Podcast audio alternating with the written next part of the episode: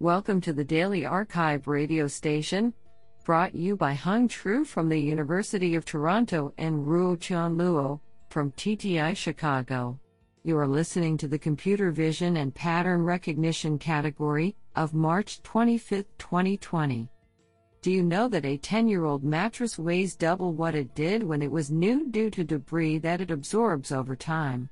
That debris includes dust mites, their droppings and decaying bodies, mold, millions of dead skin cells, dandruff, animal and human hair, secretions, excretions, lint, pollen, dust, soil, sand, and a lot of perspiration, which the average person loses at a rate of a quart a day. Good night. Today we have selected 8 papers out of 42 submissions. Now let's hear paper number 1. This paper was selected because it is authored by Matthew Brown, research scientist, Google, and Ming-Hsuan Yang, University of California at Merced. Paper title Rethinking class balanced methods for long tailed visual recognition from a domain adaptation perspective. Authored by Muhammad Abdullah Jamal, Matthew Brown, Ming-Hsuan Yang, Liqiang Wang, and Boqing Gong. Paper Abstract Object frequency in the real world often follows a power law, leading to a mismatch between datasets with long-tailed class distributions seen by a machine learning model and our expectation of the model to perform well on all classes. We analyze this mismatch from a domain adaptation point of view. First of all, we connect existing class balanced methods for long-tailed classification to target shift, a well-studied scenario in domain adaptation. The connection reveals that these methods implicitly assume that the training data and test data share the same class condition distribution, which does not hold in general and especially for the tail classes.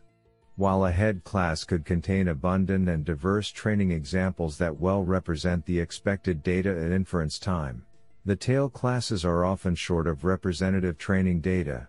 To this end, we propose to augment the classic class balanced learning by explicitly estimating the differences between the class condition distributions with a meta-learning approach. We validate our approach with six benchmark datasets and three loss functions. I think this is a cool paper. What do you think? Now let's hear paper number two. This paper was selected because it is authored by Mingli Song, full professor of computer science, Zhejiang University, and Dacheng Tao, the University of Sydney. Paper title Distillating Knowledge from Graph Convolutional Networks. Authored by Yiding Yang, Jiayan Qiu, Mingli Song, Dacheng Tao, and Xinchao Wang. Paper Abstract Existing knowledge distillation methods focus on convolutional neural networks CNNs, where the input samples like images lie in a grid domain, and have largely overlooked graph convolutional networks GCN, that handle non-grid data. In this paper, we propose to our best knowledge the first dedicated approach to distilling knowledge from a pre-trained GCN model. To enable the knowledge transfer from the teacher GCN to the student, we propose a local structure preserving module that explicitly accounts for the topological semantics of the teacher. In this module, the local structure information from both the teacher and the student are extracted as distributions, and hence minimizing the distance between these distributions enables topology aware knowledge transfer from the teacher, yielding a compact yet high performance student model.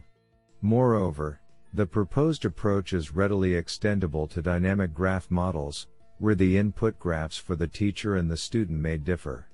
We evaluate the proposed method on two different datasets using GCN models of different architectures, and demonstrate that our method achieves the state of the art knowledge distillation performance for GCN models. Honestly, I love every papers because they were written by humans. Now let's hear paper number 3.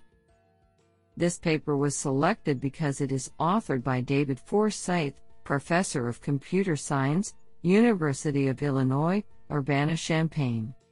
Paper title Toward accurate and realistic virtual try on through shape matching and multiple warps. Authored by Kedan Li, Min Jin Chong, Jingen Liu, and David Forsyth. Paper Abstract A virtual try on method takes a product image and an image of a model and produces an image of the model wearing the product. Most methods essentially compute warps from the product image to the model image and combine using image generation methods.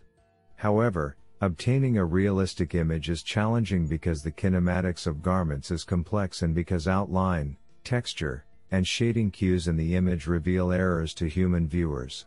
The garment must have appropriate drapes, texture must be warped to be consistent with the shape of a draped garment, small details, buttons, collars, lapels, pockets, etc., must be placed appropriately on the garment, and so on.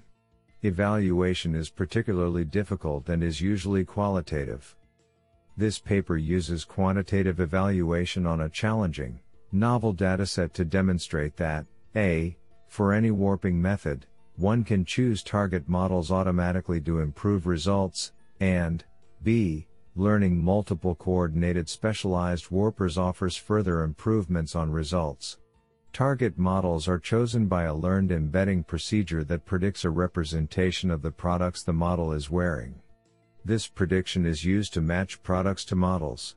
Specialized warpers are trained by a method that encourages a second warper to perform well in locations where the first works poorly. The warps are then combined using a U-Net. Qualitative evaluation confirms that these improvements are wholesale over outline, texture shading, and garment details. I think this is a cool paper. What do you think? Now let's hear paper number 4. This paper was selected because it is authored by Gaurav S. Sukhatme, Professor, and Fletcher Jones Endowed Chair, Departments of Computer Science and Paper title On localizing a camera from a single image.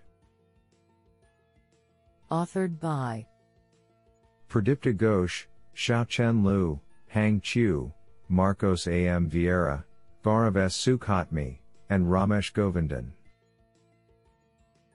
Paper Abstract Public cameras often have limited metadata describing their attributes. A key missing attribute is the precise location of the camera, using which it is possible to precisely pinpoint the location of events seen in the camera. In this paper, we explore the following question Under what conditions is it possible to estimate the location of a camera from a single image taken by the camera? We show that, using a judicious combination of projective geometry, neural networks, and crowdsourced annotations from human workers, it is possible to position 95% of the images in our test data set to within 12 meters. This performance is two orders of magnitude better than PoseNet, a state-of-the-art neural network that, when trained on a large corpus of images in an area, can estimate the pose of a single image.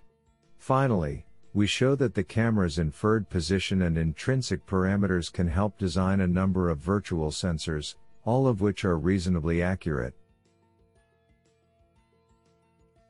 What an interesting paper. Now let's hear paper number 5. This paper was selected because it is authored by Alex Bronstein, Technion, Department of Computer Science, and Ron Kimmel, Professor of Computer Science, Technion, Israel. Paper title Do we need depth and state of the art face authentication? Authored by Amir Levin, Alex Bronstein, Ron Kimmel, Ziv Aviv, and Shahaf Grofit. Paper Abstract Some face recognition methods are designed to utilize geometric features extracted from depth sensors to handle the challenges of single image based recognition technologies. However, calculating the geometrical data is an expensive and challenging process. Here, we introduce a novel method that learns distinctive geometric features from stereo camera systems without the need to explicitly compute the facial surface or depth map. The raw face stereo images along with coordinate maps allow a CNN to learn geometric features. This way, we keep the simplicity and cost efficiency of recognition from a single image, while enjoying the benefits of geometric data without explicitly reconstructing it we demonstrate that the suggested method outperforms both existing single image and explicit depth based methods on large scale benchmarks. We also provide an ablation study to show that the suggested method uses the coordinate maps to encode more informative features. Honestly, I love every papers because they were written by humans. Now let's hear paper number 6. This paper was selected because it is authored by Ram Nevatia. Paper title Video Object Grounding Using Semantic Roles and Language Description. Authored by Arka Sadhu Kansas Chen and Ram Nevatia. Paper Abstract We explore the task of video object grounding, VOG, which grounds objects in videos referred to in natural language descriptions. Previous methods apply image grounding based algorithms to address VOG, fail to explore the object relation information and suffer from limited generalization.